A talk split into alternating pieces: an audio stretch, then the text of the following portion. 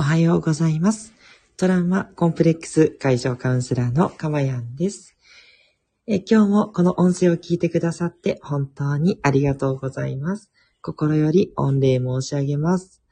今この音声を収録している日時は2021年1月2日日曜日の午前4時30分を過ぎたあたりとなっています。はい、ということでですね、まだまだお正月気分という感じですよね。まだ三が日内というところなので、そうですね。なんだろうな、このお正月というね、特別感を味わう必要はないとは思うんですけど、仕事がね、お休みっていう方多いと思うので、そういうタイミングを利用してね、自分を見つめ直す、ね、自分の幸せってなんだろうっていうね、そういうことをね、考え直して、きちんとね、こう見直すっていうね、そういう時間にしていくっていうのはすごく大事じゃないかなというふうに思います。はい。ここで、ミス・アキさんからメッセージいただきました。いつも音声聞いてくださってありがとうございます。明けましておめでとうございます。そして、虹のマークの、絵文字をいただきました。虹のマークなんてあるんですね。すごい素敵です。なんかこう、ね、縁起がとてもいいような感じですよね。あきさん、ほんといつもありがとうございます。いつも励ましをいただいております。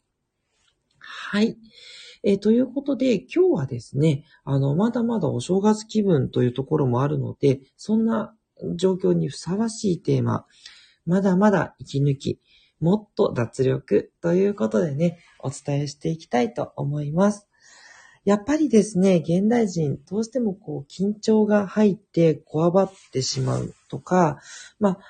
カウンセリングの時もそうなんですけど、やっぱりこう、気合とかね、緊張とかで、こうガチガチにね、なってしまっているっていうケースが多くて、最初にこう、瞑想とかをしてね、1分間とか、でもなんですけど、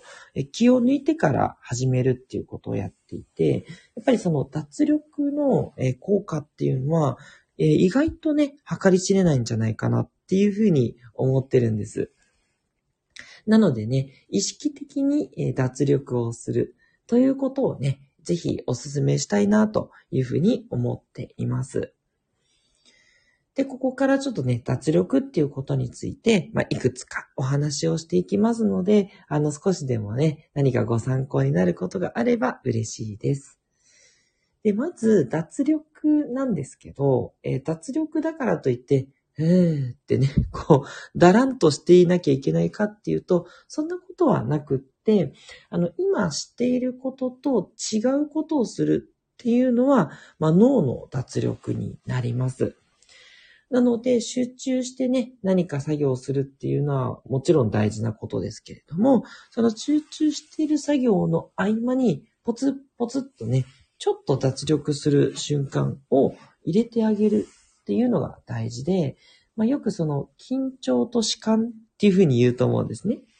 緊張している状態と弛緩している状態、そのバランスっていうのがすごく大事なんですね。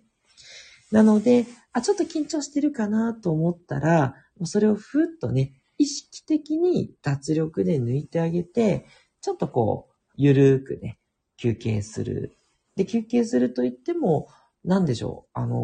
う。いつもお伝えしてますけれども、本当に休むっていうことは大事ですし、ちょっとね、忙しくて休めないよっていう、そういう合間の時間っていうのは、全然違う作業をするっていうのがいいですね。頭をね、すごい使うアイディア出しの作業をしているときは、ちょっとね、こう、経費精算みたいな、こう、簡単なね、タスクをしていくとか、常にね、レジ打ちとか、結構、単純作業が続くっていう場合には、逆に、じゃあ自分って本当は何をやりたいんだろうって、ちょっと考えるような休憩をとっていただくとか。そうするとなんかちょっと脱力っていう方向とは違うように見えるかもしれないんですけど、普段やっていることを脳がね、そこばかり刺激してると疲れてきちゃうので、それとは違うことをするっっていうのがいいんですよね。私がね、ここやっぱり数日やっているのは、こうやってたくさんね、内容をお届けしようとして、音声だったり、ブログだったりとかね、アウトプットっていうのをいくつかやってるんですけど、そのアウトプットばっかりするよりも、まあ途中でインプットですよね。音声をちょっと聞いて勉強するっていうこととか、あと家事、育児ですね。まあそういった作業をちょっと挟んであげると、またね、集中できるんですよね。アウトプットをね、とにかくたくさんやっていく、これは大事ですけど、そればっかりね、やっててもガチガチになっちゃうんで、ところどころ抜いてあげて、まあ私は常にタイマーセットして、タイマーで時間来たら、一旦ね、作業を中断して、ちょっとね、ストレッチしたり、ちょっと家事やったり、ね。で、はたまたちょっとインプットに一回切り替えて、また戻ってくるとか、してあげるとね、またアウトプットに力が入っていくので、力を抜くっていうね、ことは、何か違うことをするっていうことだというふうに捉えていただいてもいいと思います。それからもう一つ、脱力のいいところは、やっぱり視野が広がるっていうことなんですね。ガチガチに緊張しているとですね、もう本当にこう、その時のこととか、もうその状況のことしか考えられないと。まあ、マインドフルでね、いいっていう面ももちろんあるんですけれども、やっぱりね、そうすると、なんて言えばいいのかな。今やっていることだけしかね、見えなくなってしまうっていうことがあり得るんですね。で、それはそれで集中の時はいいんだけれども、やっぱりこういろいろなね、視野を広げて見つけていくと、もっとね、自分がやりたいことだったりとか、もっと違う気づき、あ、そっか、こういう視点もあるんだ、みたいな、そういう気づきがね、出やすくなるんですね。なので、脱力して物事を考える。うん。ちょっとね、ふーっと、そうね、これどうしよっかね、みたいなね、感じで、ゆるーくね、ゆる考えみたいな感じで考えてもらえると、ますますね、視野が広がって、あなたがね、こう、どうしたらいいんだろうっていうふうに思ってることの回答が出しやすくなると思うんですね。なので、脱力して考えるとか、脱力して、そうですね。まあ、ちょっとこう、物事書いてみるとか。うん。なんかね、やっていくと、ふっとね、気づきが降りてくるってよくあるんですよ。で、それができるっていうのは、視野が広がっていて、脱力できているっていう逆に、そういう証拠になるので、ぜひね、脱力しながらやってみるっていうのもね、おすすめです。はい。で、脱力の効果、次なんですけど、緊張に気づきにくくなるっていうのも、あ、ごめんなさい、緊張に気づきやすくなるですね。はい、失礼しました。そういうメリットがあります。脱力をしないでずっと緊張してると、そもそもね、自分がこわばってしまっていることに鈍感になってしまうんですよね。で、そうすると、もう本当にね、体カチカチの状態なのに、それに気づかずも普段過ごしてしまう。つまり、過緊張の状態っていうのを続けてしまうことになるんですね。ね、これもね、ちょっと体にはやっぱり負担をかけてしまうっていうことになってしまうので、ね、そうではなくって、脱力するっていう瞬間を入れると、あ、今緊張してるなって気づくから、まあ、緊張する瞬間もあるんですけど、それを解こうっていうふうにね、思うようになるんですね。なので、緊張してることに気づきやすくなってくる。うん。これが脱力の効果ですね。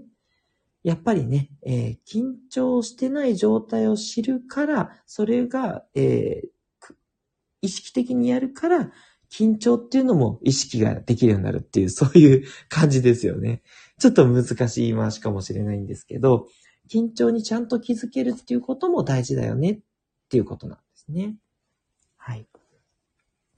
で、今まではね、精神的なことの脱力っていうイメージでお伝えしてきましたが、物理的に力を抜くっていうのもすごくいいですね。特に、瞑想の時っていうのは、背筋は伸ばしていただいて、寝ないようにね、していただくんですけど、背筋を伸ばすっていうこと以外は全部脱力するっていうのが、やはり最もポピュラーなやり方です。なので、背筋を伸ばすこと以外は、スーッとリラックスしていただいて、瞑想をするっていうことですね。あとは、ストレッチをね、寝る前とかね、おすすめするんですけれども、その時に、ストレッチもとにかく脱力ですね。もう、ぐーっと力を入れてね、伸びろっていうふうにね、おまじないをかけるのではなくって、スーッとね、こう伸ばしてあげる。そんな感じでね、ストレッチをやってあげる。で、その時とにかく力を抜いていく。そう、これちょっと難しいんですけどね。伸ばそうとするとやっぱりどうしても多少力はいるんですけど、の力を入れつつも、全体的には脱力をして、ふーってしていくと、より体がね、柔らかくなって気持ちよくなっていくので、もうストレッチをするときはとにかくイメージは脱力と。ね。で、伸ばそうっていうのは自然に力は少しは入りますので、どちらかというと力を抜くっていうことに集中していくっていうのが大事ですね。